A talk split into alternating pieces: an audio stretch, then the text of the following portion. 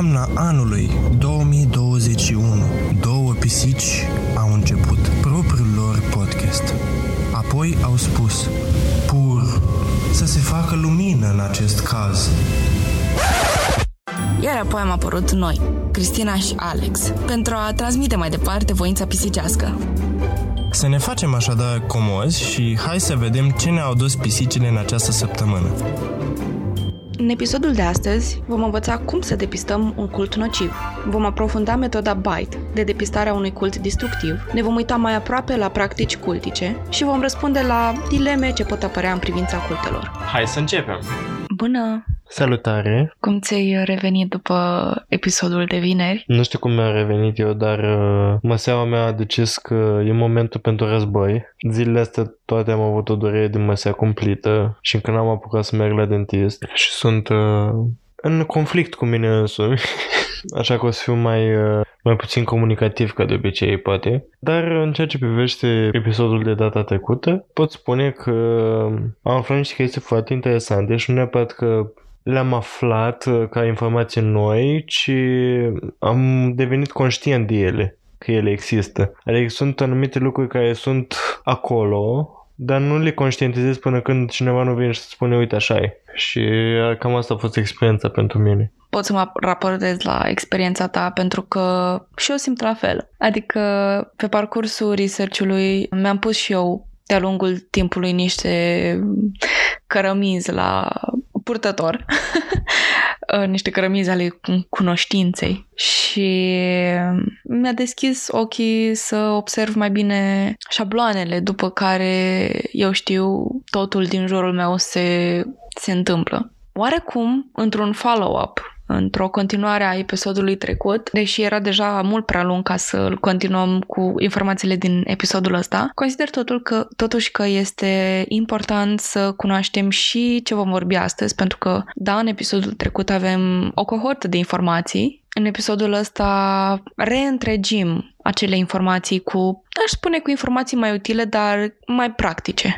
Așa că vom vorbi mai mult despre cum să depistăm un cult și eu știu, sper să vă fie utile aceste informații. Vorbim de un cult toxic. În episodul trecut am aflat ce înseamnă cultele nocive, cultele toxice. Cumva toate aceste culte au la bază înșelătoriile. Mulți membri și susținători ai acestor uh, grupuri sau mișcări nu sunt pe deplin conștienți de măsura în care au fost abuzați și exploatați și puteți folosi următoarele aspecte să depistați dacă vă aflați voi sau persoane dragi în pericol din cauza unor culte nocive. Am compilat informații din cărți și articole pe care le-au scris persoanele cu autoritate în domeniu, deci nu-mi dau eu neapărat cu părerea și vreau să rețineți că din nou, toate informațiile pe care le dăm nu sunt alb și negru, așa se întâmplă sau așa se întâmplă sau toate astea se întâmplă odată. Există variațiuni, combinații, um, și de altfel, următoarele caracteristici nu sunt menite să diagnosticheze un cult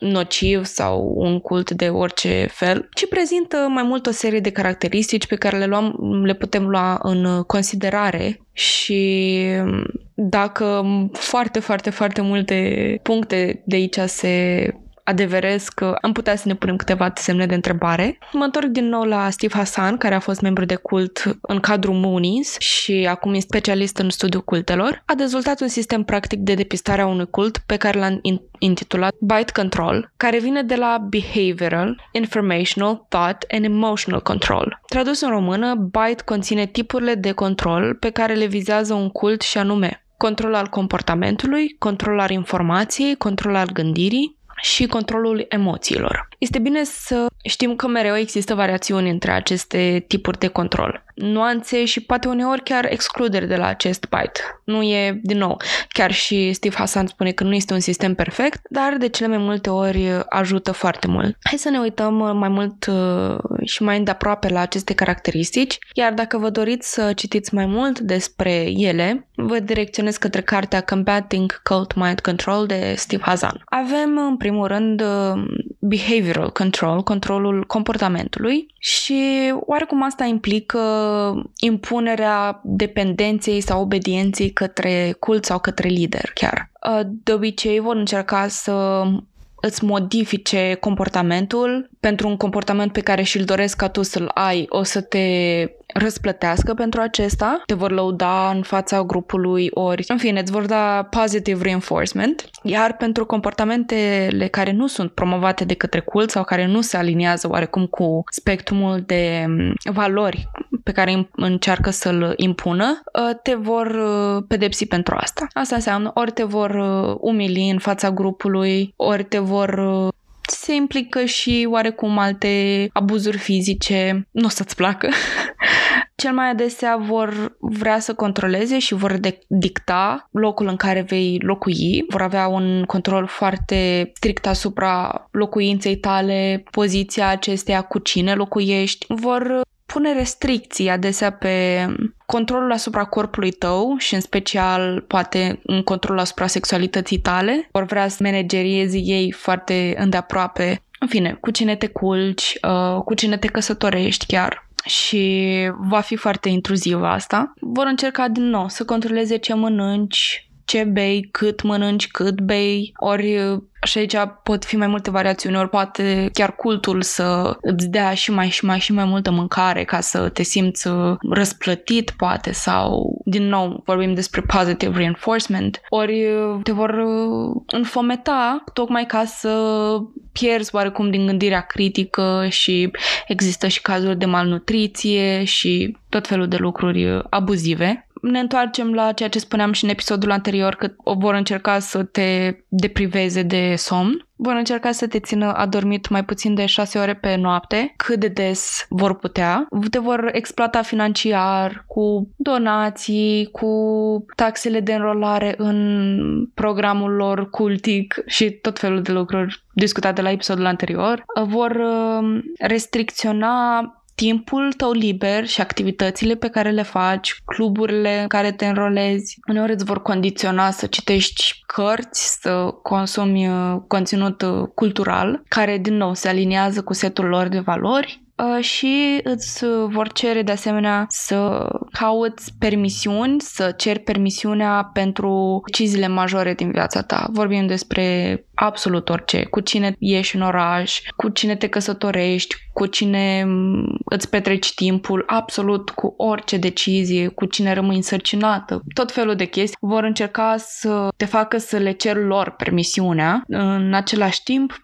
cel mai probabil vor încerca ca ei să controleze cu cine te căsătorești, cu cine ai copii, toate chestiile astea. De asemenea, un lucru care este mai greu de făcut este că îți vor cere să petreci majoritatea timpului și să-l dedici doctrinei, cultului, îți vor cere foarte mult timp pentru ritualuri, vor controla chiar și, eu știu, paginile de internet pe care le vizitezi. Ne întoarcem puțin la mm, deciziile mari, chiar unele culte dictează unde te angajezi, pot plasa în puncte strategice în funcție de educația pe care o ai. Și, practic, toate aspectele din viața noastră vor încerca să fie pătrunse de doctrina cultului. Da, într-adevăr, ce ai spus uh, legat de recompensa pe care primești dacă ai un comportament adecvat e uh, foarte corect, pentru că stimulează astfel de practici stimulează centrul recompensei, care e unul din cele mai puternici din sistemul nostru nervos central. Și practic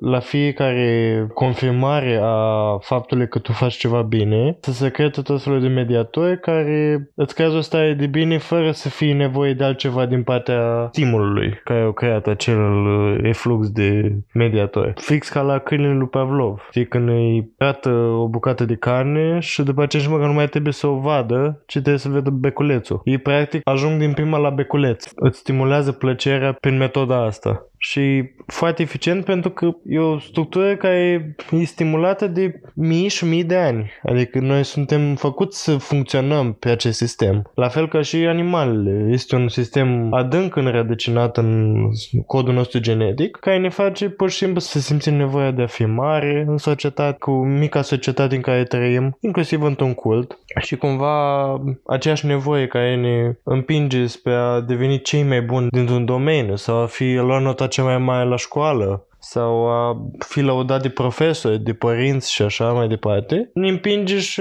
în a face parte din asemenea culte. Da, adică majoritatea lucrurilor pe care le vedeți aici, cel mai adesea se va întâmpla primul aspect pe care l-am spus, că te vor dresa în ghilimele după cum le convine lor, pentru că da, la o adică vor să devii produsul lor și vor să ajungi să fii apreciat în tot ce faci, cum ai spus și tu, și mm, laudele uh, pe care le primești vor ajunge în cadrul unui cult să fie lucruri care te ține în viață și nu sunt de condamnat persoanele care ajung să fie așa pentru că așa funcționăm noi cu toții. Uite, un exemplu foarte bun uh, în acest caz este, sunt uh, grupurile de suport pentru de genul alcoolici anonimi, uh, persoanele care au fost dependente de droguri și acum sunt în acele grupuri pe care le vedeți poate la televizor cu cercurile alea în care spun că eu sunt Alex și sunt dependent de... Nu vă spun acum de ce sunt dependent. Uh, nu sunt pregătit încă pentru asta. De mine.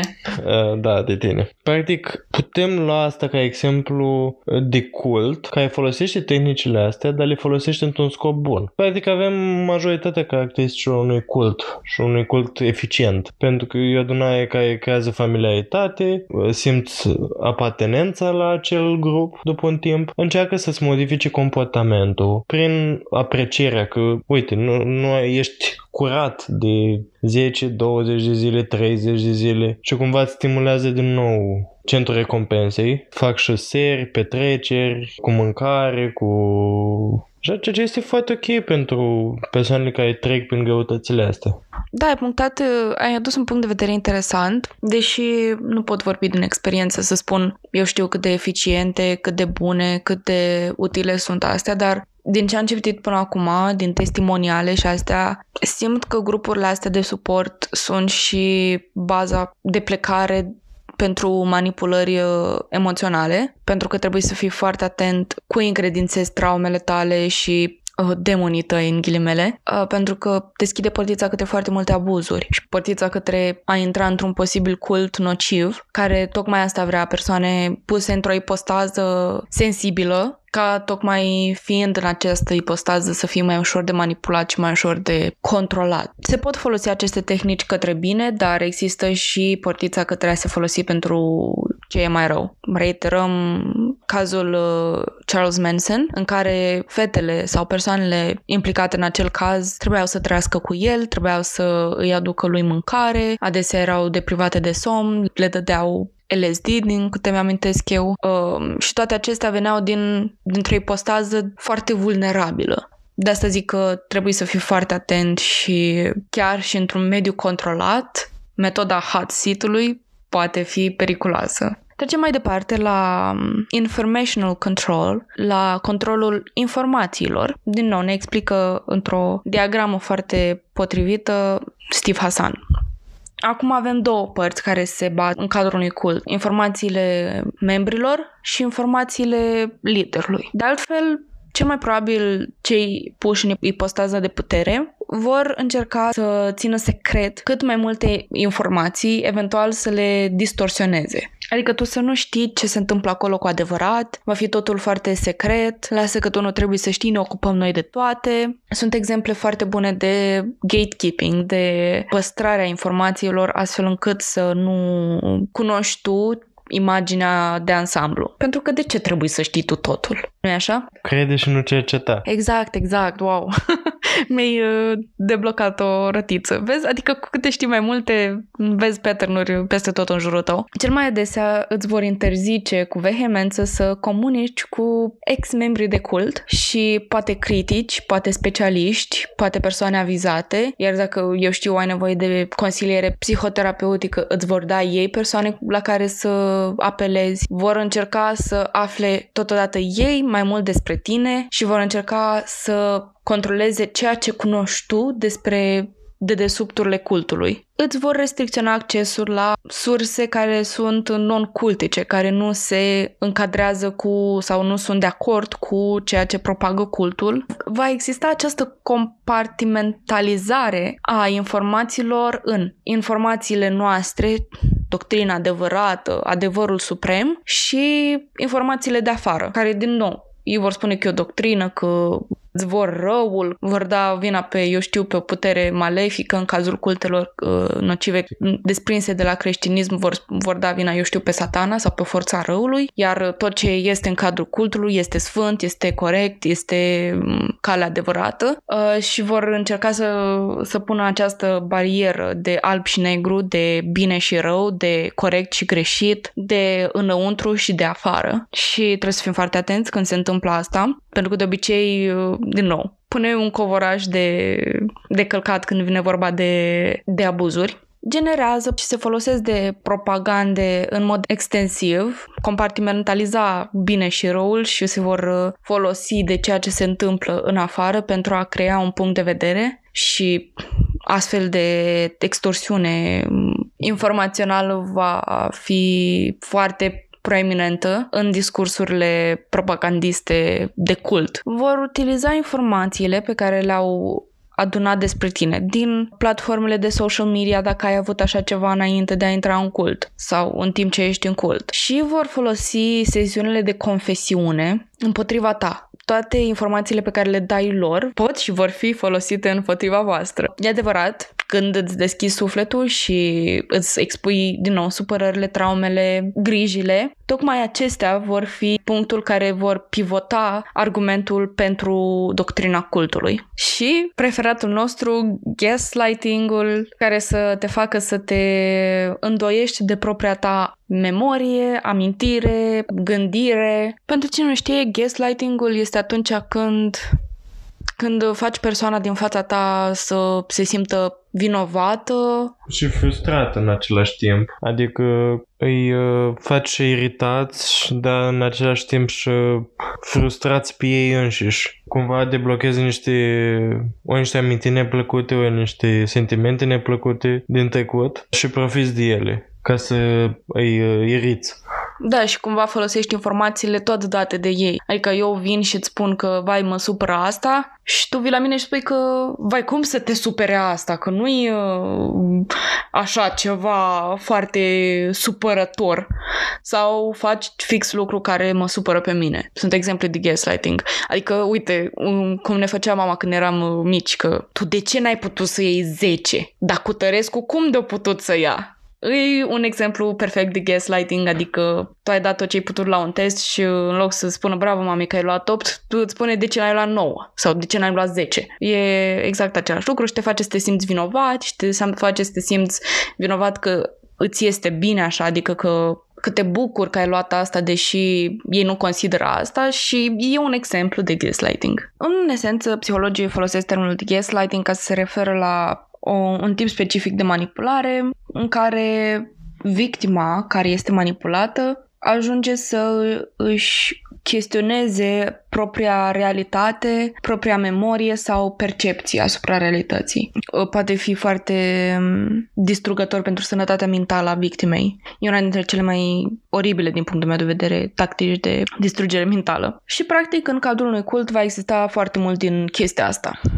Cei din cadrul unui cult îți vor cere să raportezi toate gândurile pe care le ai, toate sentimentele și toate activitățile pe care le faci superiorilor tăi. Prin confesionale, prin metoda hot seat-ului, prin tot felul de portițe pe care, credeți-mă, se vor ocupa ei de toate. Te vor uh, încuraja să îi spionezi pe ceilalți membri, pe colegii tăi de breaslă și să îi raportezi pentru toate fără de legile pe care le fac, pentru toate căderile de la um, standardul lor și vor folosi adesea un uh, body system, uh, un uh, hai prietene și ce mai face cu Tărescu ăla și am auzit că vă înțelegeți voi bine, e totul bine, face ce trebuie, își face rugăciunea, își face aia și vor folosi această metodă prietenească în care să te, fără să-ți dai seama, să spui lucruri pe care probabil nu le spune despre un prieten ca să îl bagi în bucluc. Și vor folosi the big brother surveillance method, adică vor folosi metoda de fratele mai mare. Practic, supervizorul tău, cineva care a intrat într-un rang mai înalt ca tine, și uh, va deveni îndrumătorul tău în cultul respectiv. Poate fi de Big Brother sau poate fi de chiar pus așa un supraveghetor care să îți controleze fiecare pas pe care îl faci. Controlul gândurilor. Pentru că e foarte greu să ajungi acolo și oarecum oamenii manipulatori reușesc să-și găsească drumul către acolo. Te vor face să internalizezi anumite aspecte ce țin de doctrina grupului și te vor convinge că este adevărul. Știința sacră sau cunoașterea adevărată sau calea, adevărul și viața. Se vor uh, axa foarte mult pe totul este adevărat, totul este factual, totul este corect, totul e așa și nu trebuie să pui nicio întrebare. Pentru că toate întrebările sunt în fața ta, eventual uh, ți le dau cei din, din conducere. Vor avea o mentalitate de alb și negru, adică noi contra lor, uh, bine versus rău și lista poate continua vor gândi numai în binar. Nu există nuanțe de gri, nu există culori, nu există nimic altceva. Există totul în cod binar. În unele culte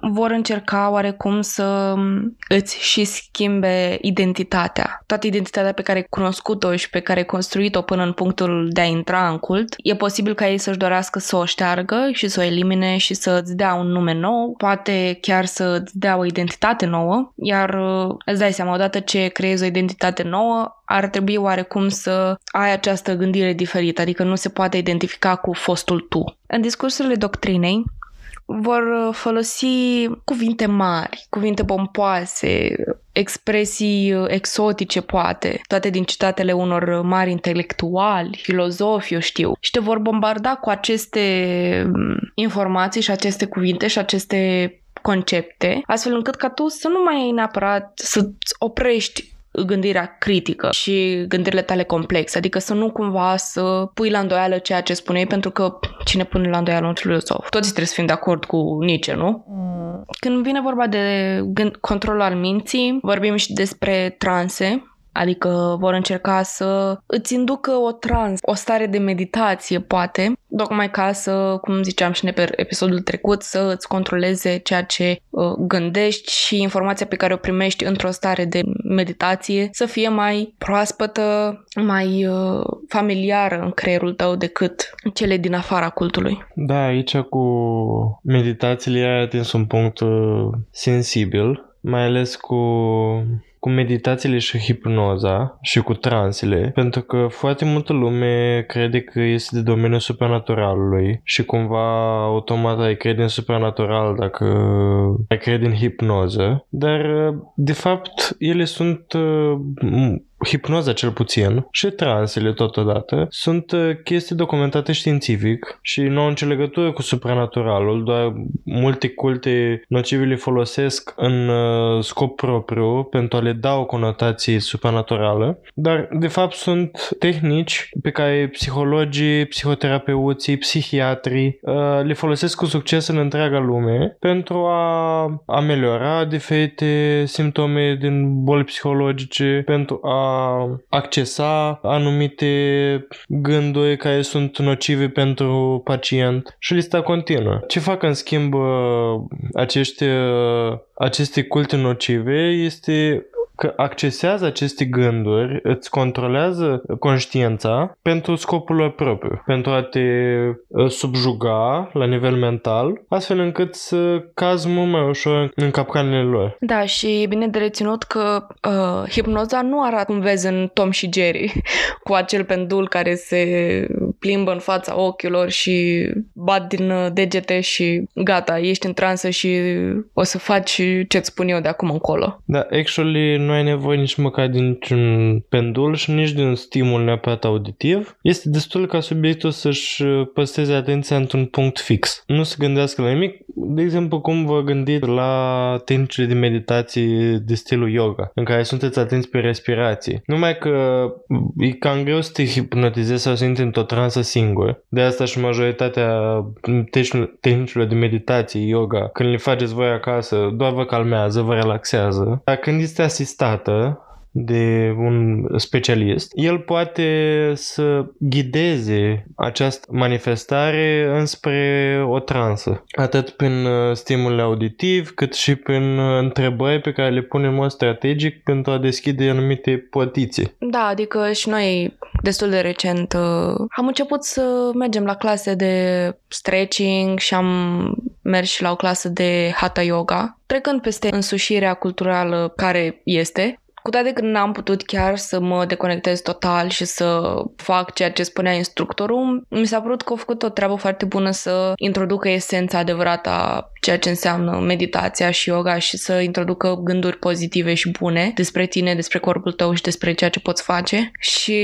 în fine, pentru mine a funcționat, pentru mine nu a funcționat. De asta zic că e foarte important instructorul și modul în care intri și locul, dacă este un loc sigur și uh, safe pentru tine și sănătatea ta mentală, sunt tehnici ok, dar, din nou, sunt folosite și pentru malefic în cadrul cultelor nocive. Trecând mai departe la lista de control al gândirii, pe lângă transa hipnotică în care membrii cultului sau chiar liderul cultului va încerca să te inducă, te vor învăța mai departe tehnici de oprire a gândurilor, să prevină gândirea critică, o gândire care cumva să testeze realitatea, să spună, băi, chiar așa este? Sau eventual să dai uh, argumente contra. O chestie foarte simplă și de efect pe care nu pot spun că o practic frecvent, ci câteodată încerc să o practic și care poate în general nu neapărat în cazul unui cult, ci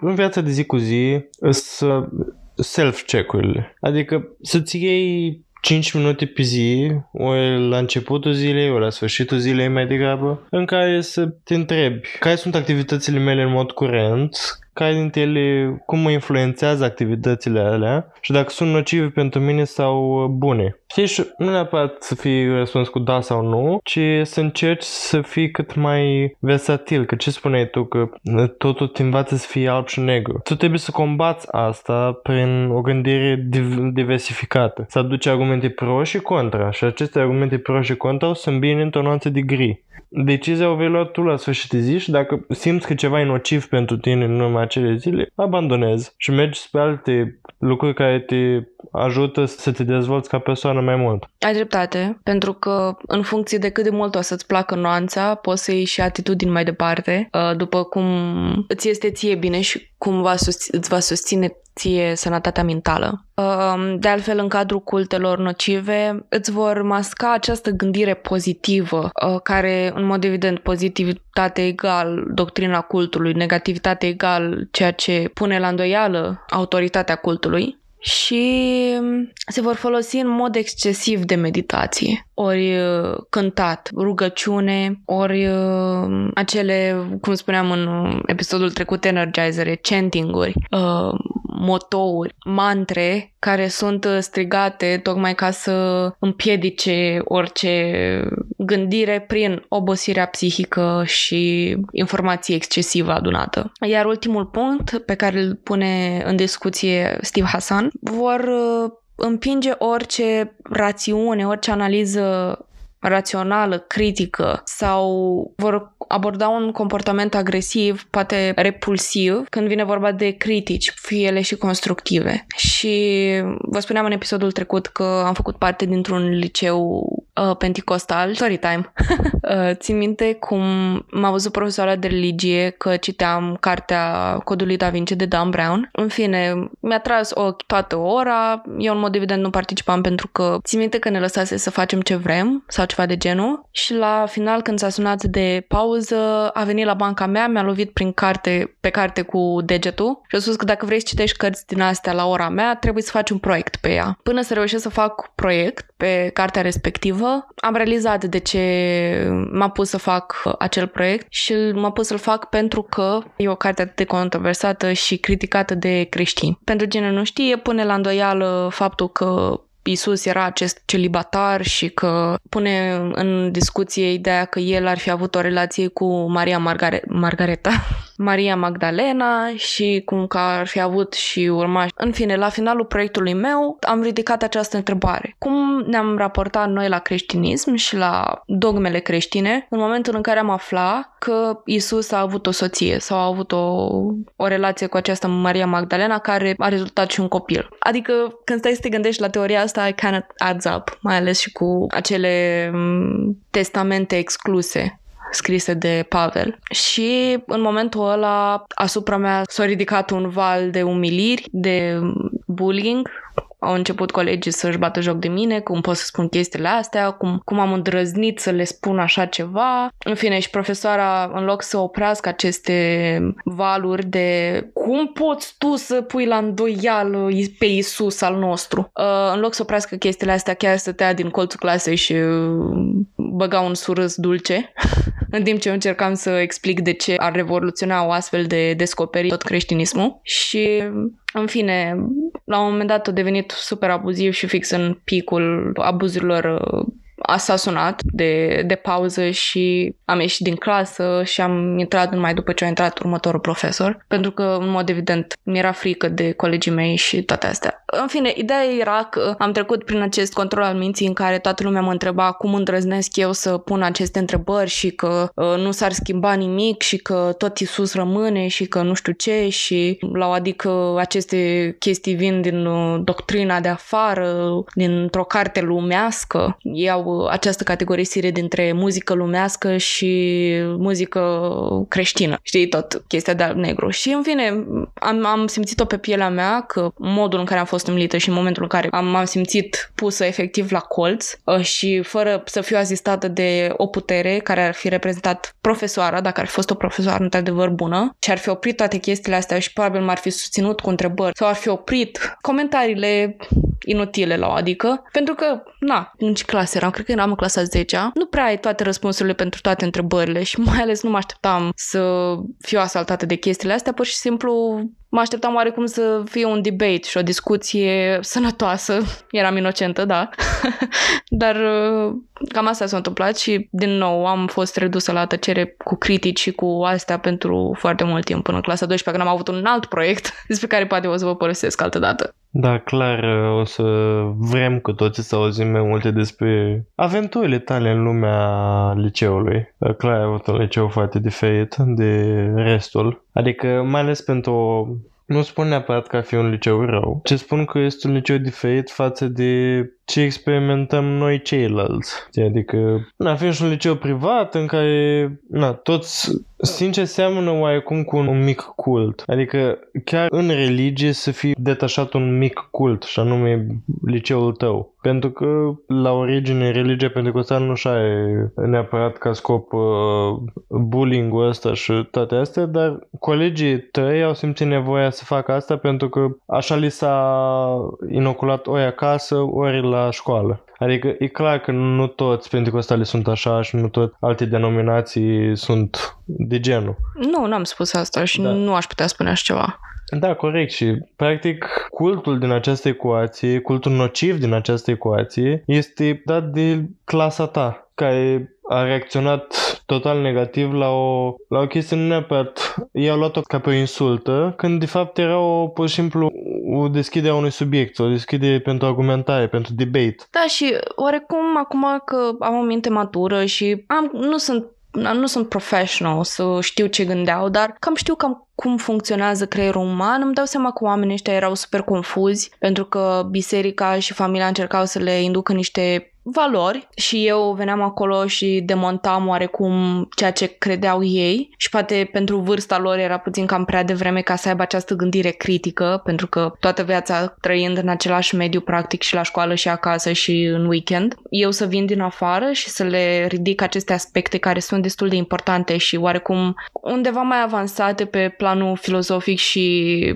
oarecum gândirii în perspectivă, a fost overwhelming pentru ei și s-au tripat foarte tare. Și îi înțeleg pentru că sunt confuzi. Și la, în clasa noua cine știe ceva despre viața lor nimeni. Suntem, suntem acești micunei care încercăm să descoperim viața așa cum este ea. Și da, văd unde erau confuzi și consider că nu ar fi trebuit să se ia atât de tare de mine pentru că literally m-a traumatizat chestia asta în sensul în care nu mai puteam sta în clasă în timpul pauzelor și m-a afectat și pe mine în comoditatea mea și din nou m-am împiedicat oarecum să merg la o putere mai înaltă, eu știu, la un alt profesor sau poate la un director sau poate la un ajunct cu problemele cu care mă confruntam, dar asta e o altă discuție pentru o altă dată. Dacă aveți astfel de probleme, vă rog eu frumos, mergeți la mai departe și chiar și la inspectorat să ajungeți cu chestiile astea. Vă aveți susținerea mea dar trecând peste asta, există peste tot și la momentul ăla nu mi-am dat seama și pentru mine a fost foarte eye-opening. Mi-a, mi-a deschis foarte mult ochii când am aflat despre, din nou, astfel de abuzuri și astfel de control și astfel de comportament în cadrul, în cadrul liceului. Hai să lăsăm așa. Trecem mai departe la controlul emoțional. Controlul emoțional în cadrul unui cult se aseamănă mai mult cu fobia indusă, adică cei din putere sau poate persoanele din cult vor încerca să îți inducă o iraționalizare, o frică irațională pentru a părăsi grupul. Adesea, în fine, îți vor lua totul tocmai ca să nu ai la ce să pleci în cazul în care părăsești cultul, dar păstrând-o emoțional,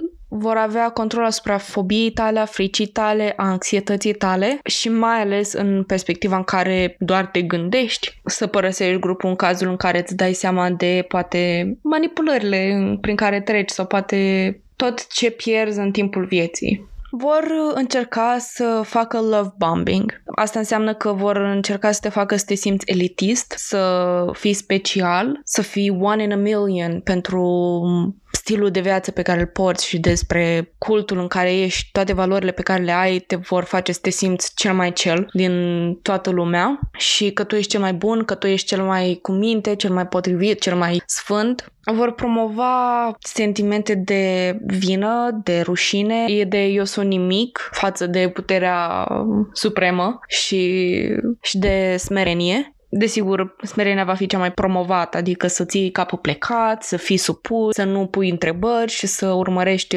dreapta lege. Um, vei experimenta extreme emoționale, adică vei avea ori very high highs și very low lows, adică vei fi foarte fericit și foarte încântată la un punct, iar în următorul vei fi băgat jos, adică vei fi lăudat pentru modul în care ești loial cultului sau grupării, vei fi lăudat pentru cât de credincios ești, cât de loial ești, iar în următoarea dată o să-ți spună, adică imediat după, o să-ți spună că uh, ești un vierme pe pământ și că cine ești tu și că hai să fii smerit, trebuie să fii uh, cu capul plecat și va fi acest highs and lows, vor fi aceste dealuri și aceste voi prin care te vor trece emoțional, astfel încât tu să rămâi la adică confuz, adică acum 5 minute mi-ai spus că sunt cel mai bun din lume, îmi spui acum că sunt uh, cel mai nimic. Uh, și din nou această confuzie care Uh, se completează foarte bine pe o doctrină cultică. Pe unele emoții vor pune eticheta de diavolesc, lumesc, făcătos sau greșit pe anumite sentimente și te vor,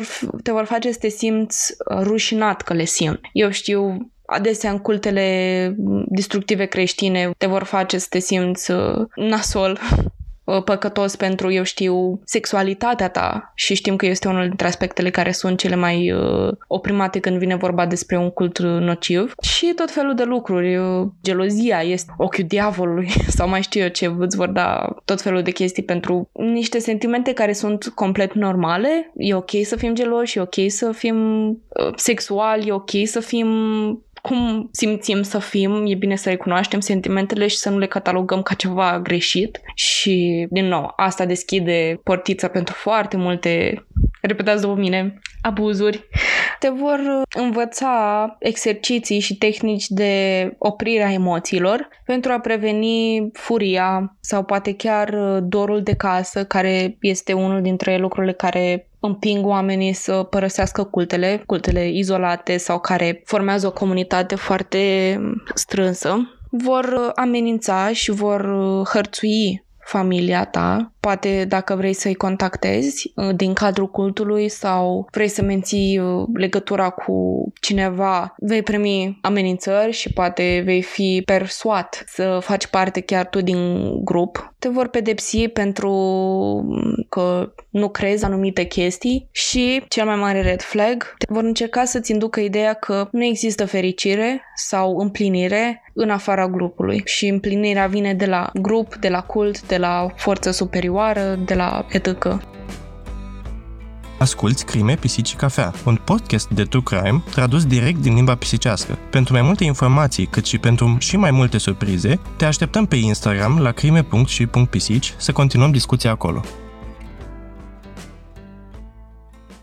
Hai să ne uităm să facem o paralelă între cum arată un lider de cult sănătos și poate un lider care manageriază ipostaza în care se află foarte bine. La pol opus avem un lider de cult nesănătos, destructiv, care abuzează membrii. Vom împărți toate caracteristicile astea în trei. O parte în care vizează individul din cult, o altă parte liderul și organizația sau relațiile în general. Vorbim acum despre individul sănătos, liderul de cult sănătos, care vrea binele membrilor, membrilor cultului. Și acesta va promova să fii tu însuți, vor promova ideea de unconditional love, adică vei primi iubire, acceptare, apreciere necondiționată, îți va oferi compasiune când ai nevoie, va promova dezbaterile, poate va avea o dinamică foarte liberă cu schimbările și cu fluctuațiile perspectivelor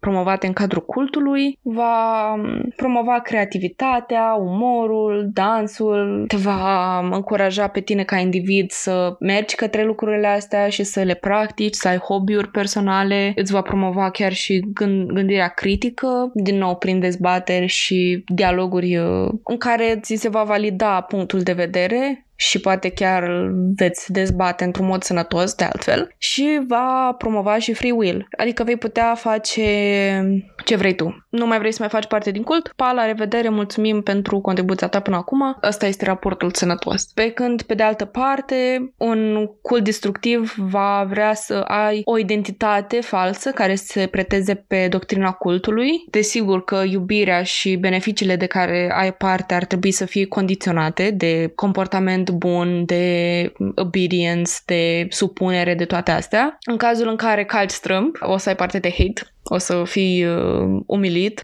Din nou, nu există dezbateri pentru că doctrina cultului este cea corectă și tu greșești și trebuie să te supui doctrinei. Adesea se va afla într-o stare de spirit solemnă, se va promova frica, te vei simți vinovat când calci strâmb și de obicei vor încerca să ai dependență față de cult. Adică vor pune stăpânire pe toate bunurile tale materiale, cumva bunurile lumești de care n-ai nevoie în împărăția cerurilor sau ceva de genul. Și de altfel când vei părăsi cultul, nu prea ai unde să te duci, de, de asta nu prea ieși din cult pentru că nu mai ai nimic, rămâi în, în fundul gol.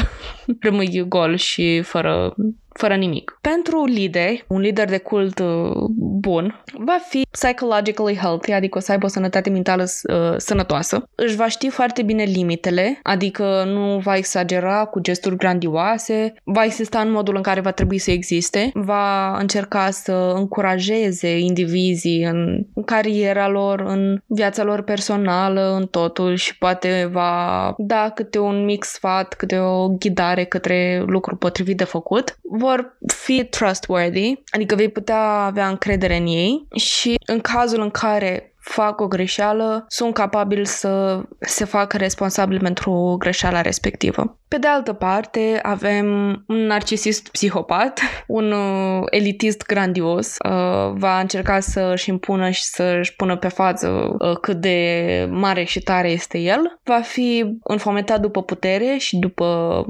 avere. Adesea se va ține identitatea lui secretă, la o adică dacă stai să te întrebi despre cine este omul meu din față, îți vei da seama că nu știi nimic despre el. Și va, poate va, chiar va încerca să te înșele, poate să creezi o această imagine bună când el nu este, dar the red flags o să fie acolo. Și va considera că el are o autoritate supremă. Adică nimic din ceea ce o să faci tu sau din ce o să faci nu o să se țină responsabil pentru nimic, este, el este mai bun decât orice și cine e ești tu în fața lui. Pentru organizație, ca și politică, ca și valorile promovate în cadrul unui cult bun, din care am vrea tot să facem parte, se va promova o politică de egalitarism, adică toți oamenii sunt la fel, nu există niciun om mai bun decât altul, chiar dacă există acest lider, nu se comportă ca fiind un lider, ci mai mult este acolo din, dintr-un punct de vedere al logisticii. Se va baza foarte mult pe balans, pe o cumpătare din punct de vedere al puterii toate lucrurile făcute sau performate pe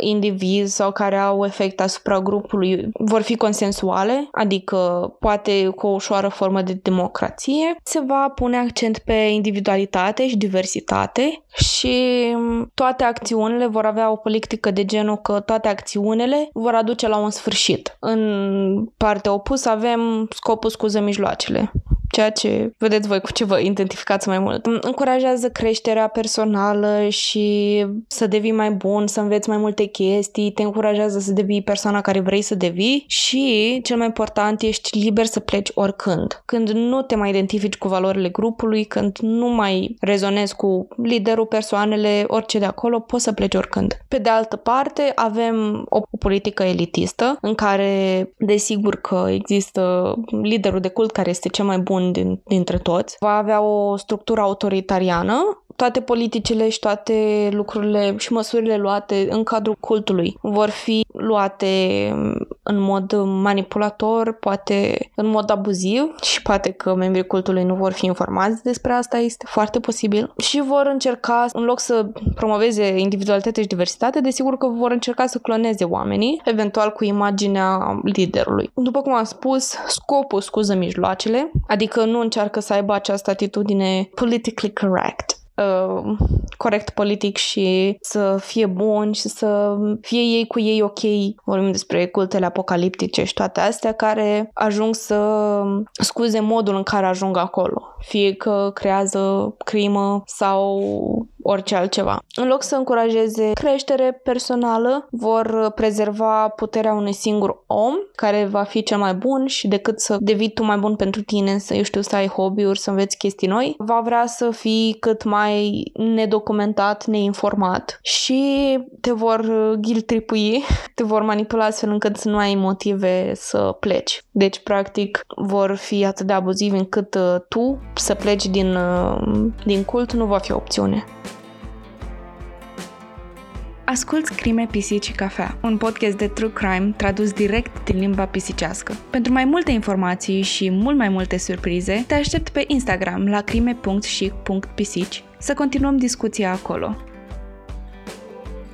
Cred că am ajuns în partea din episod când uh, tragem în sfârșit o concluzie din uh, aceste două episoade și adevărul gol-goluț despre culte este mult mai sfârșitor decât am putea crede la prima vedere. Noi toți putem fi vulnerabili pentru a lua parte la o schemă de tipul unui cult nociv. Oricât de cultofob te consideri, vei avea mereu ceva în comun cu un membru dintr-un cult și anume nevoia de comunitate. E, la urma urmei, un aspect definitoriu naturii umane. Nu este nevoie de cineva pe care să-l numim inadaptat social, ori o persoană care a suferit o serie de traume. Toți suntem vulnerabili să ajutăm la construcția unui cult. Citez din cartea Cultish de Amanda Montel. Fie că ești născut într-o familie de penticostal care vorbesc în limbi și părăsit casa în care ai crescut la vârsta de 18 ani să te alături unor yogini, ori tocmai ai terminat facultatea și te-ai alăturat unui startup obscur care îți mănâncă orice formă de energie, ori stai în fața calculatorului și ai văzut o reclamă la o firmă care îți promite șansa de a deveni această girl boss, doar dacă dai click pe link. Și da, în episoadele din mai vom vorbi despre tot. Culte toxice, religii obscure care au luat cu asalt întreaga lume, dar și despre MLM-ul și victimele schemelor piramidale. Nu ne vom ascunde în episoadele următoare să dăm nume și să arătăm cu degetul înspre cine trebuie să fie ținut responsabil pentru viețile distruse și promisiunile de jarte. Vreau să clarific câteva aspecte. Într-un cult este cel mai puțin probabil ca să se sfârșească cu decese în masă. Aceste cazuri sunt extrem de rare, doar că media este cea care popularizează această imagine despre culte. Numărul estimat de culte este de ordinul miilor. Cu toate acestea, este extrem de greu să ții o evidență din cauza faptului că definițiile și limitele sunt destul de blurate. Cultele derivate din religii tind să se considere denominații creștine și există acest sistem greoi. De altfel, protocolul de studii este mult mai diferit și trebuie să ne bazăm pe ceea ce spun specialiștii și pe cercetările acestora. Nu există un eșantion pentru un cult. Nu există delimitări de genul. Între numărul X și Y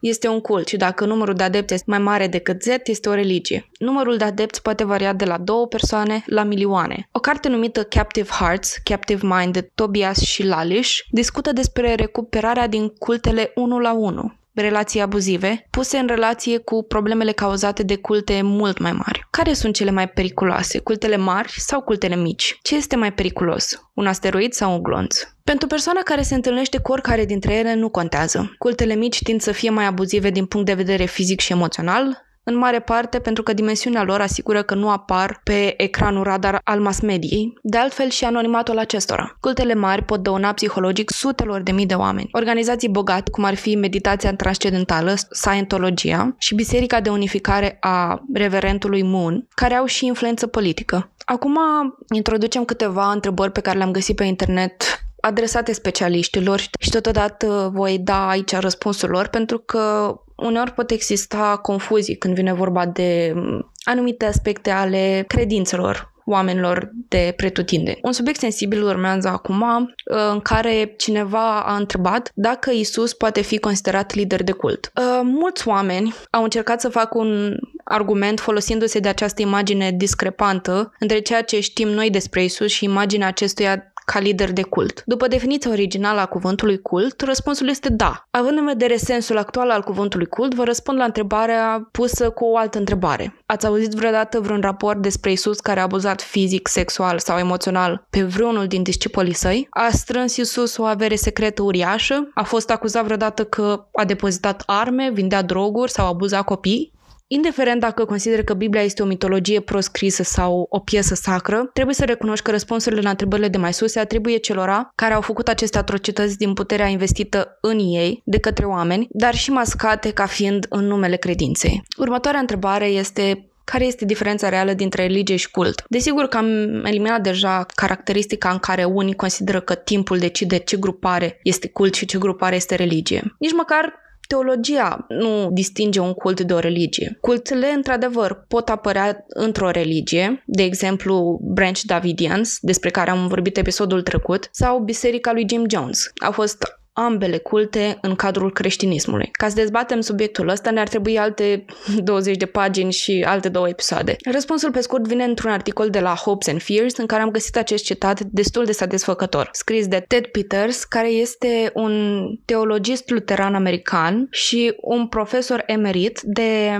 teologie sistematică și etici la Seminarul Teologic Luteran Pacific. Și citez, religiile și cultele sunt precum Coca-Cola dietetică și Coca-Cola clasică. Seamă seamănă, dar nu au chiar același gust. O religie aparține unei culturi, adepții săi vin și pleacă liberi. Un cult tinde să fie contracultural, limitând viața socială a adepților săi, adică cultele încearcă să controleze aproape viața adepților într-un mod intruziv. Desigur că aici vorbim despre cultele destructive. Caracteristica cheie a unui cult este Axis Mundi, liderul șarmant aflat în centrul organizației. Liderul de cult pretinde acces exclusiv la realitatea transcendentă și distribuie puterea și harul așa cum crede el sau ea de cuvință. Dacă mai aveți întrebări mai departe, chiar vă invit pe Instagram, unde în comentarii vă așteptăm cu drag să discutăm despre eventualele întrebări și nelămuriri cu care v-a lăsat uh, aceste două episoade. Într-adevăr, uh, aceste două episoade au fost destul de încărcate și din punct de vedere al informațiilor, mai ales pentru mine, care am încercat să nu mă informez prea mult înainte, special ca să abordez o gândire mai uh, inocentă în ceea ce privește acest subiect. Și pentru mine au fost oarecum greu de digerat anumite aspecte, adică puțin viziunea mea despre noțiunea de cult s-a cam destrămat și s-a refăcut în materie de zile și ținând cont cont că sunt atât de înrădăcinate cultele în piața oricare persoane, toți am avut de-a face cu o asemenea organizație în decursul uh, anilor. Cred că a fost destul de bruscă schimbarea, iar ceea ce îmi doresc acum este să detaliem și mai mult uh, o parte din exemplele care vor apărea în episoadele următoare din uh, zilele ce vor urma. Și așa vom reuși să sedimentăm și mai bine partea asta teoretică de care am avut parte datorită research-ului Cristine. Într-adevăr, am mai spus-o și o mai spun, nu este ușor de digerat și mulți încă ținem la partea conservatoare din noi care spune că dar până acum nu era așa. De ce să te schimbi dintr-o dată și să creezi altceva?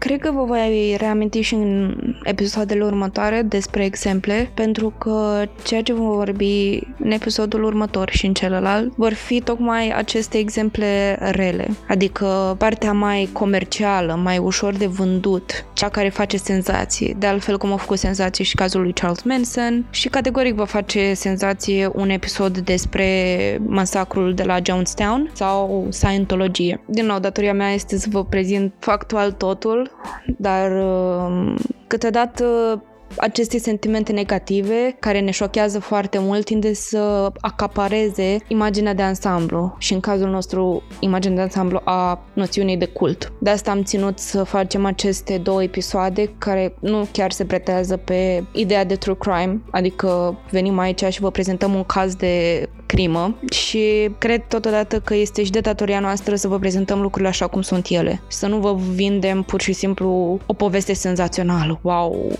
mii de oameni s-au sinucis la ordinele unei persoane. Cât de senzațional sună asta. În schimb, mai departe, aș vrea să vă trimit la principale referințe ale acestui episod. Cele mai uh, des folosite documente în crearea episodului de astăzi, celălalt episod și episoadelor următoare sunt uh, cărțile de Steve Hassan și în special recomand uh, cartea Combating Cult Mind Control și desigur vă recomand să mergeți mai departe la The Cult of Trump și la celelalte cărți pe care le are scrise pentru că sunt mai accesibile decât un text rigid și pompos scris, iar dacă vreți ceva mai ușor și mai digerabil și vă recomand să o citiți pe Amanda Montel cu cartea Cultish, care practic ea, această carte a inspirat uh, episoadele de astăzi și celelalte au venit pe parcurs ce făcea făceam din ce în ce mai mult research. Vă trimit la podcastul lui Jordan Herbinger și la cele două episoade cu Steve Hassan și vă recomand din tot sufletul să citiți tot ce este de citit pe baza cultelor pentru că e fascinant, sincer, chiar e fascinant. Iar dacă vreți o singură recomandare, cea mai cea recomandare, vă recomand Amanda Montel cu cartea Cultish și podcastul ei, are chiar și un podcast, se găsește pe Spotify, se numește Sounds Like a Cult. În română, din păcate, celor care poate nu digerați la fel de bine limba engleză, nu am să vă recomand ceva, pentru că aceste cărți nu au fost traduse și sper că de curând să vin aici pe podcast și să vă recomand următoarea carte scrisă, bine scrisă, despre culte în limba română. Dar dacă găsesc ceva pe parcurs, o să vă anunț, promit. Deocamdată încă n-am ajuns la nivelul ăsta cu cărțile scrise sau poate n-am, din nou, poate n-am ajuns eu la ele, poate nu mi-au sărit în ochi, nu m-au învinețit. Din păcat, așa stă situația. Acum, care este mundul? O să fie iar uh, pisicile nemulțumite că te legem cu ele în colț? nu, știi, uh, primul contact uh, cu apa rece e cel mai șocant. Al doilea deja par, începe să se pare călduță. De mers cu pisicile, mă duc cu pisicile, dar nu știu dacă mă mai legă. Prica abia așteaptă. E foarte șmecă. Să apropie de tine căzând că vei să fii, vrea să fii mângâiată. Dar cum o atingi, cum își scoate colțe și gheare și... Hai să vorbim despre veștile bune pe care le avem. Am, avem un intro nou și segway-uri acum. Nu știu, mi se pare că acum sună podcastul nostru foarte fancy, foarte professional. Da, măcar segway da, sincer, am muncit puțin la ele împreună și sperăm să vă placă, sperăm să nu fie acele segway-uri uh, boring de la început de orice film, podcast și așa cu... Noi suntem Cristina și Alex și vă vom povesti despre crime pisici și cafea. Mi s-a părut uh, o idee destul de interesantă să folosim uh, discursul ăsta mai imersiv, mai uh, incitant, ca să spun așa, pentru că, să fim serioși cu toții, dăm de obicei uh, skip la intro și la astea și ne chinuim să nimerim acele 10 secunde de după fix de când începe să vorbească lumea, dar sperăm că măcar la primele câteva episoade să zâmbiți la intro și la segway-uri și măcar atât. Da, adică noi suntem un podcast independent, adică nu, nu ținem de o casă de producție anume sau de un inter conect de podcasturi. Sunt unele podcasturi care au o nu neapărat o casă de producție, simt că casa de producție sună ceva de film, dar uh, clar există mai multe weburi care un producător sau sub coordonarea unui producător se fac mai multe podcasturi și într-adevăr alea sună profesional pentru că au și echipament, echipă de producție. Oarecum asta ne lipsește nouă pentru că suntem doi oameni în sufragerie vorbim despre un lucru care ne pasionează și simt că având intro, fiind el foarte sloppy și foarte stângaci produs, pentru că, din nou, tot ce mă pricep eu am încercat să fac ceva acolo și poate că e puțin cheesy, dar uh, este al nostru și suntem foarte mândri de el. nu știu, adică cel puțin de punctul meu de vedere sunt și o consumatoare de podcasturi și simt că îi aduce o notă de profesionalism și sunt foarte încântată de asta. O notă de gust puternic și amărăi. Cam atât. Vă lăsăm cu acest episod. Și dacă nu ați făcut-o deja, vă chem în mod uh, neoficial pe Instagram. Am văzut că avem deja aproape, aproape 1000 de urmăritori pe Spotify, iar dacă tu ești unul dintre ei care ești pe Spotify și nu ești pe Instagram, te rog să vii pe Instagram pentru că în curând plănuim să avem o schimbare de conținut pe Instagram. Da, oh, I'm so excited legat de asta și nu vreau să dau prea multe din casă, dar uh, bănuiesc că vă, vă puteți puteți imagina ce direcție vom merge. Uh, ne-am dorit să ne extindem pe mai multe medii, pe Instagram și nu spun mai multe. Spun suficiente. da, în schimb, uh, că tot veni vorba de cei uh, care ne ascultați pe Spotify, bineînțeles, care ne ascultați, nu uitați să dați și un rate acolo la, la podcastul nostru. Nu trebuie să fie de 5 stele, deși dacă vă place, poate să fie de 5 stele. Dar ne dorim să aflăm părerea voastră și ne ajută foarte mult în general la analiza calitatea conținutului pe care îl oferim și litele puteți uh, să ne ajutați cu asta în doar un click distanță. Da, puteți să ne dați ratinguri pe Spotify și puteți să ne certați pe Instagram. Sper că sună atrăgător asta. da, să veniți pe Instagram. Să știți că am dat o stea la podcast. Pentru că... pentru că ăla este cel mai important. Serios vorbesc. Puteți să ne dați o stea, dar dacă aveți un motiv bun, chiar vrem să-l știm. da, așa că acestea fiind spuse, eu abia aștept episodul episoadele următoare. Sper să nu fiu singur. și ne auzim. Pa! Pa! Acest podcast a fost înregistrat sub atenta îndrumarea gazelor noastre, pric și câlți. Nimic din toate astea nu ar fi fost posibil fără prezența lor.